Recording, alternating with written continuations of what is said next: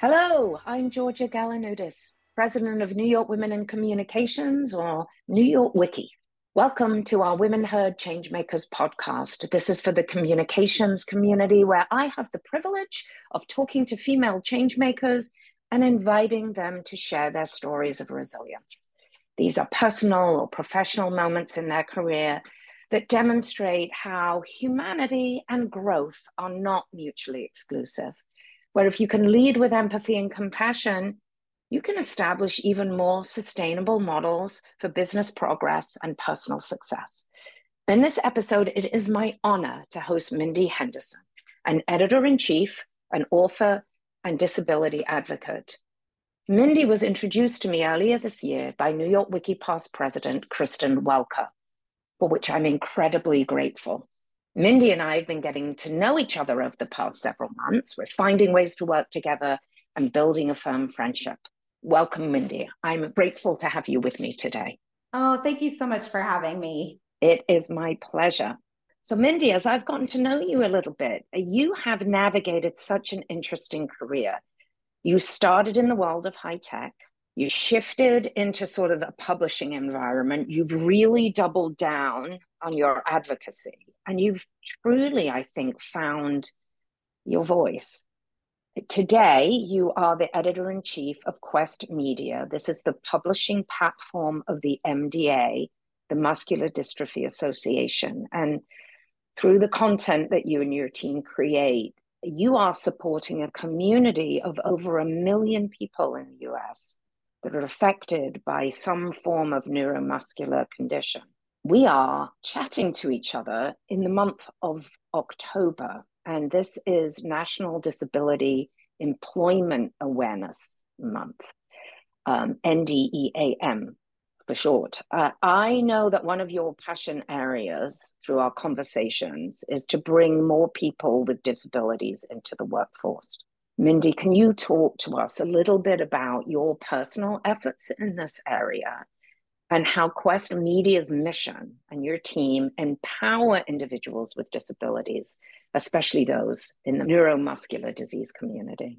Yes, thank you for for all of that. It's been a wild ride and you know the the place that I'm sitting in today, I think as you mentioned, I feel like I've finally landed in the right place at the right time doing what I'm supposed to be doing, you know. And what we try to do with Quest Media, if I were going to boil it down into one word, it's empower because I, the, the disability community in the United States is arguably the largest minority in our country. One in four people lives with a disability. Now, the neuromuscular community is smaller than that, but um, it's still quite a large community.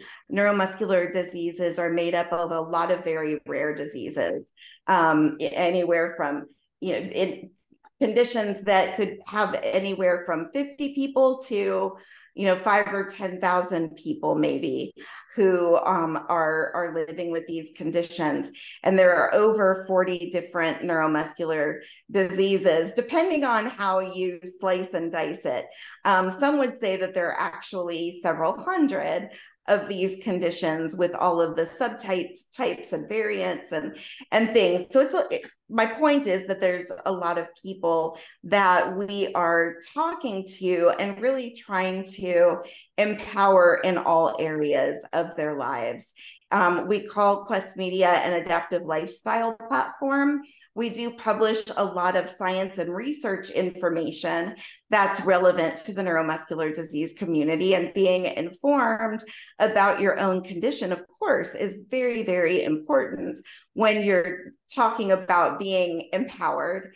Um, but also, we've we've seen a huge appetite in this community for people who are clamoring for information about things like employment and um, accessible travel, accessible air travel, even you know adaptive clothing, um, fashion and style that's accessible to them, representation in the media and entertainment. So we dabble in a lot of areas, and we're very interested in empowering this community through information tools and resources. But in doing this, I, I like to think that we're also really participating in a greater conversation that's creating progress for the disability community. That's my hope. That's amazing. I, mm-hmm. I love to hear this. Um, the visibility element of it is everything, right? If you mm-hmm. cannot be seen, um, then it's too easy to not be understood and not be embraced. And so, well, love... and that's why I think the the media and the entertainment piece of this is actually so critically important. I was talking to someone about this the other day, and that's what you know, that's that's where things are put into our line of sight regularly and there are still so few examples or positive examples of people with disabilities that are put into our line of sight through these mediums and you know believe it or not putting you know creating more and more inclusion in television and media and and movies and advertising all of those things is going to improve the employment landscape because it's you know once you become exposed to something that you aren't comfortable with potentially or maybe haven't been exposed to in your own life um, that's how you're going to get comfortable with it and you know I, I think that that's going to open a lot more doors in a lot more areas yeah, bravo. I, you know, when I think about what we're trying to do at New York Wiki, we're always about trying to elevate the less represented voices, right? As we take on the charge of supporting and empowering young women in the communications field throughout their career journey. Mm-hmm. We've done a decent job, I would say, of bringing in some diversity around people of color, women of color. Mm-hmm. Um, but we have to acknowledge that that is such a small portion when we need to think about the diversity of the world around us and the voices that need to be lifted up and given exposure and given visibility. So it's been something we have been quite focused on this year in terms of broadening, making sure we have a much broader perspective mm-hmm. um, and catching ourselves when we don't. I think that's what's important too for the employment community out there. You have to recognize where you are.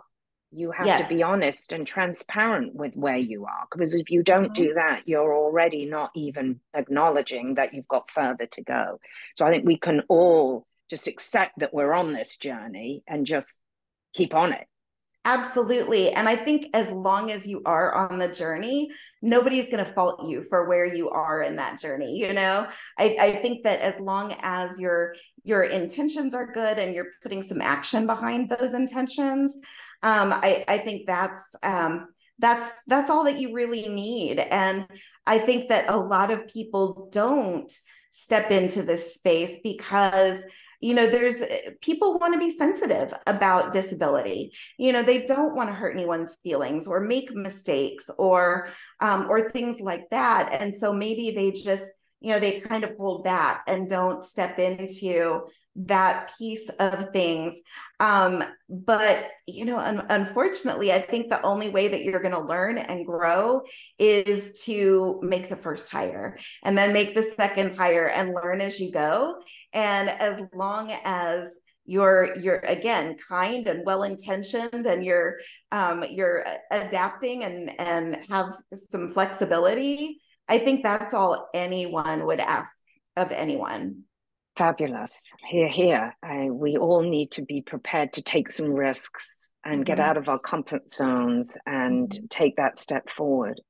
Absolutely. And you know, one of the the biggest misconceptions about hiring people with disabilities is that the accommodations they'll need are very very expensive. And I love to tell people because it is such a common misconception that the that on average the the, the typical the the standard um, accommodation that someone might need is $500 or less Um, and in a lot of cases, um, there may be absolutely zero cost to implementing what a person might need in able in order to be able to do their jobs.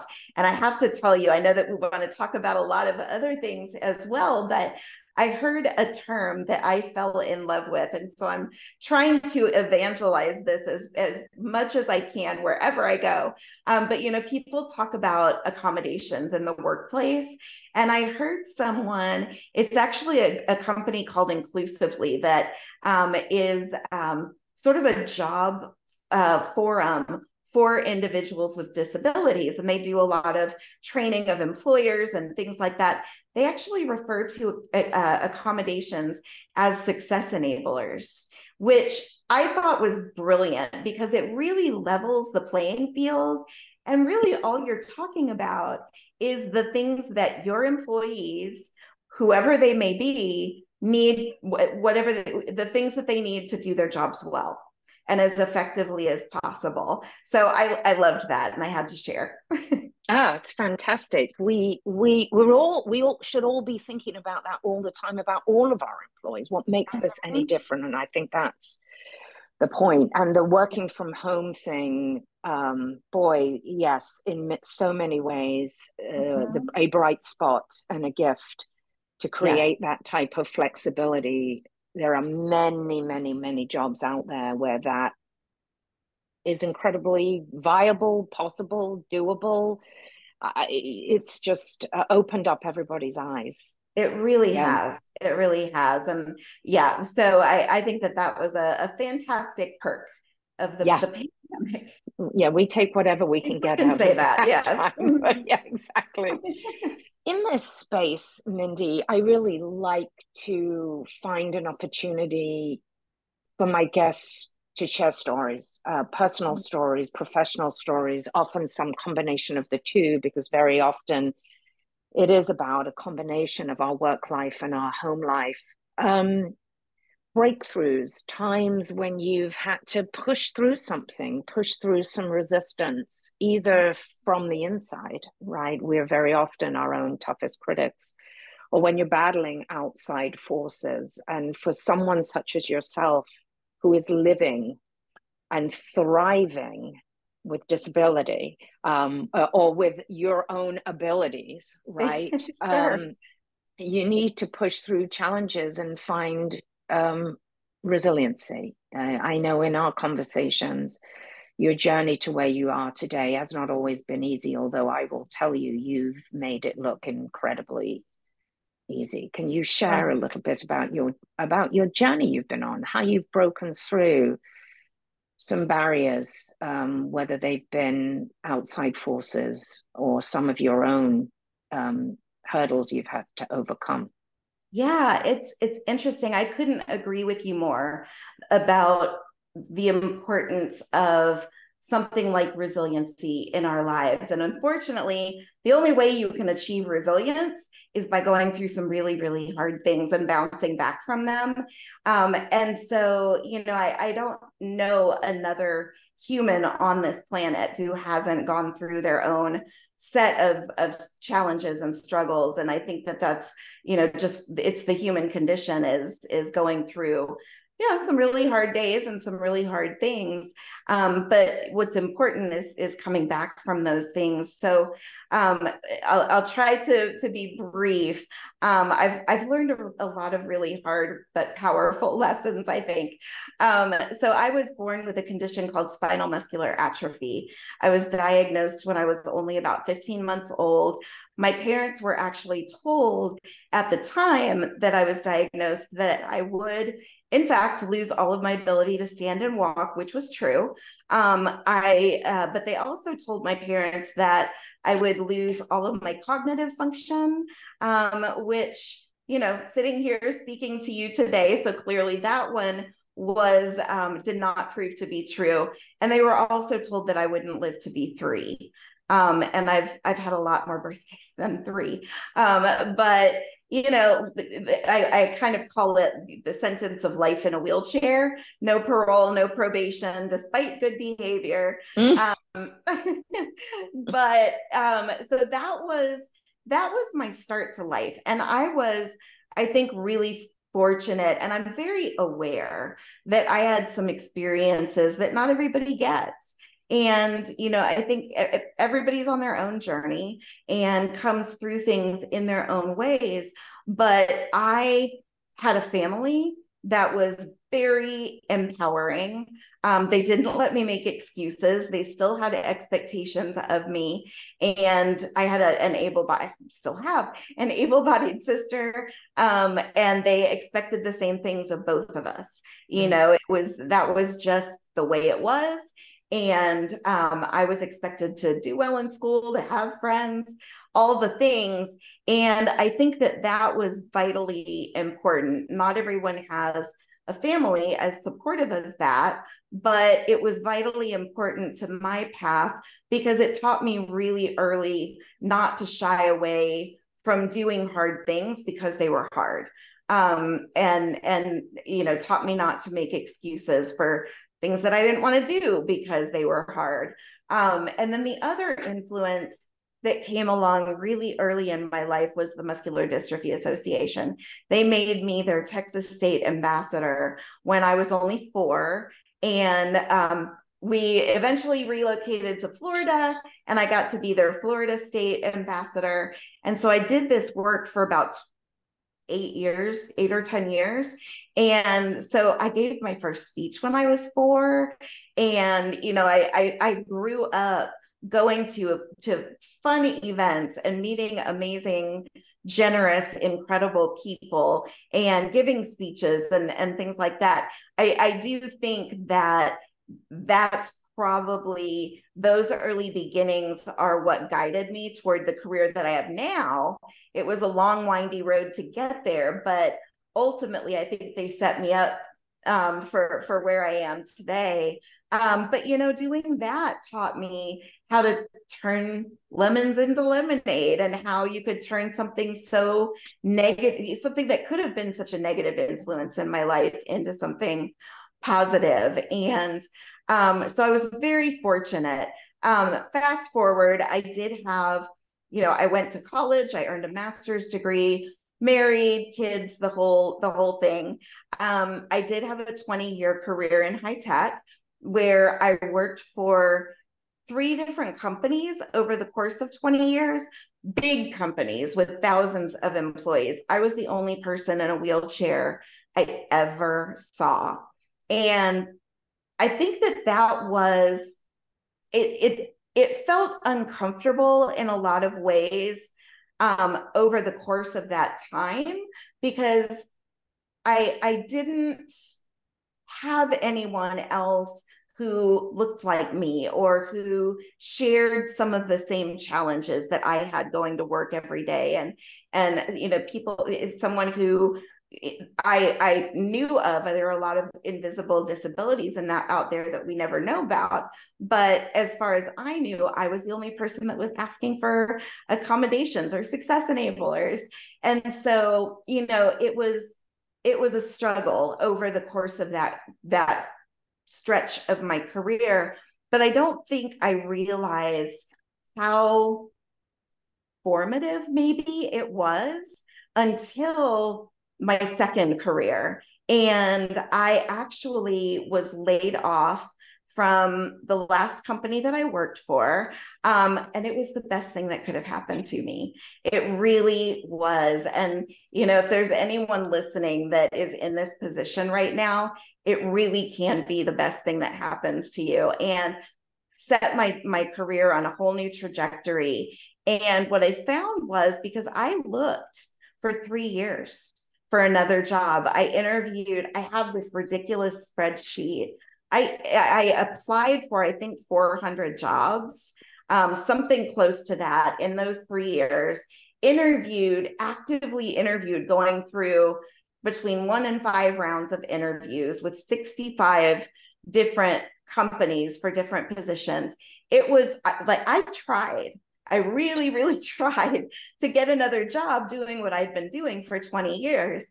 But I think, and when that wasn't coming to fruition, I started to realize I'm gonna have to come up with something else, you know, because you know the the bills still have to be paid and the dogs want kibble every single day and all of that. So I I had what I call kind of my bathroom floor moment because I'd gotten another job rejection um, that I was positive I was going to get this job. And it, it had been, you know, 10 months at this point. Um, and I had this moment where I realized that I could either become the worst version of myself and get angry and frustrated and all of those things, or I could hire myself and create a career for myself. I had wanted to write a book forever. I had wanted to be a motivational speaker forever. And I said, you know, I'm going to try my hand at these things. I'll keep looking for another job, but we'll we'll see what happens. And eventually because I was I think finally leaning into who I really authentically was and embracing it with you know not just two arms but you know 86 imaginary arms coming out of my body. I was embracing it with everything that i had. And i think that that was the difference that you know when i when i started to do that i started to see success. And the opportunities started opening up. And one day, MDA out of the blue, a vice president at MDA who had been following me on social media and watching this journey that I had been on, um, reached out and asked me to come and start uh, develop, help them develop a podcast. Um, and from there, it became a full time job.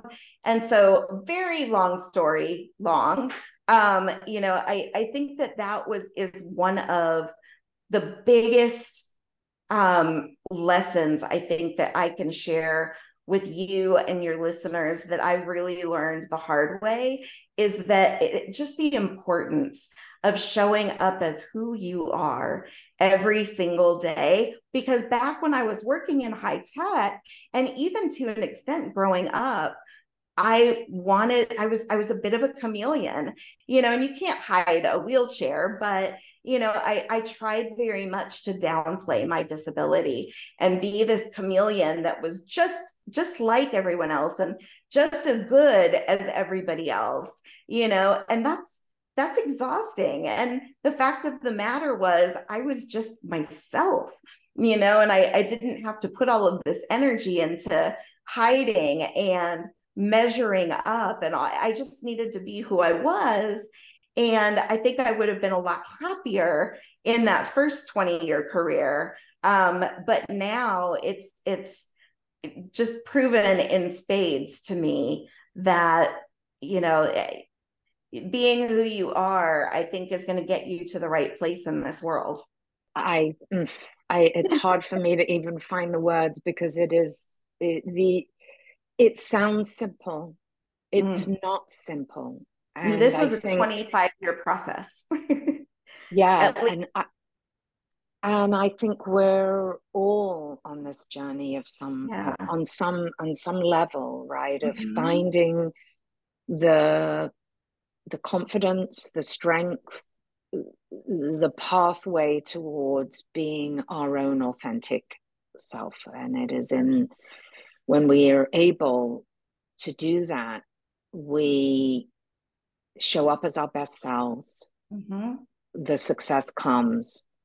Our ability to support the people that we love around us becomes that much more accessible as well. Yes. It's not easy, but it is something that we have to each remind ourselves of. And that's mm-hmm. your your story really is powerful, Mindy. Thank powerful. you. I, I, appreciate you saying that. And, you know, I think you're absolutely right. It's not easy. It's easy to say, it's not easy to do.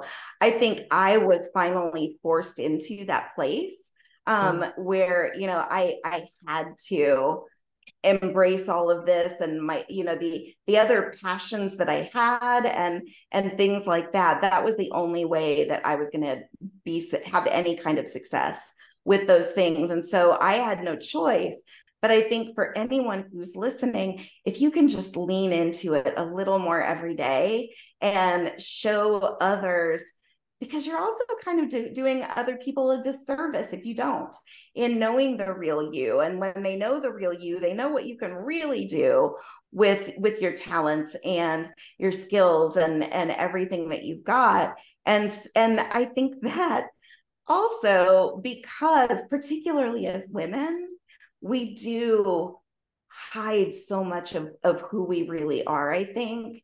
And um and and i think that what we will all find when we do just let it all hang out is that we're all hiding the same insecurities and we're all waiting for each other to share the, our true stories you know? And and there's I, I wrote a book called the truth about things that suck. And um, i interviewed a lot of women before i wrote this book.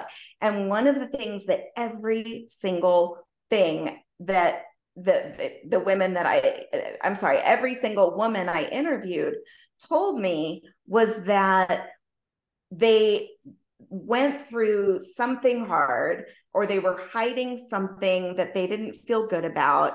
And the second they owned it and shared it with somebody, the weight lifted and it felt like it freed everyone else also to to share with them what they had been hiding. And so you know I, I, think we can be better sisters to each other also you know if if we absolutely. share Mm-hmm. Absolutely, absolutely, and it it is an exchange of yes. energy, and mm-hmm. um, not to get sort of all woo woo about it, but, oh, but the world. Yes, the world really does exist on that exchange of energy, and I think you said it so beautifully. It oh. not only does it create sort of resistance, but boy, do you have to use so much more energy to try to manufacture when you're in uh, uh, an environment or you're in your own skin and it's not right or it's not fitting. And that is energy that could go to so much better use in this mm-hmm. world when we're so desperate for more positive mm-hmm. energy, when there are so many people that are suffering, that are lonely, that are um, needing some comfort. And I think as women, we need to do everything we can to find that authentic self, to put more of our positive energy out there for each other. It's so true. It's so true. And the more I'm thinking about it as we're talking, you know, because of what I felt like I had to hide and what I felt like I couldn't talk about. There were skills that I have innately within myself that would have been so useful to my employers. Um, it would have been useful to them. I, I, could have probably furthered my career more than I did. Um, and I just, I didn't expose those things because I was afraid to.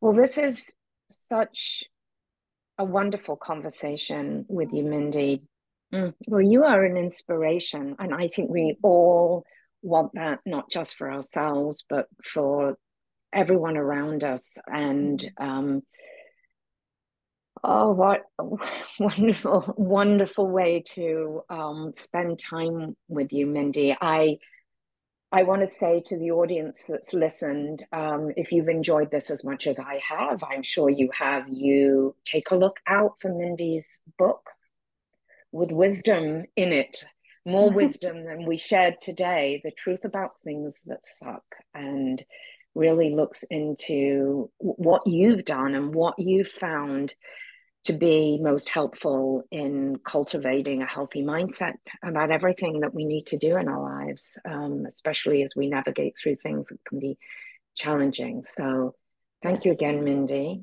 Thank you. It's such a pleasure. I, I've loved this conversation and I've I've loved getting to know you. So thank you. Same. So, folks, please subscribe or tell a friend to listen in. You can find the New York Wiki Women Heard podcast on Apple Podcasts and Spotify or at our website at nywici.org,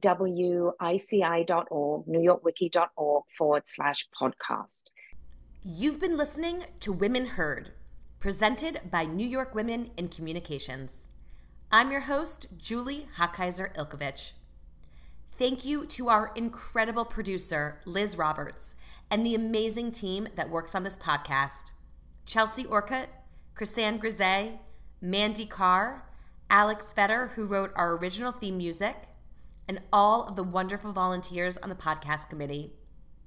A special thank you to Donna Jean Plant and everyone at New York Wiki who supports us.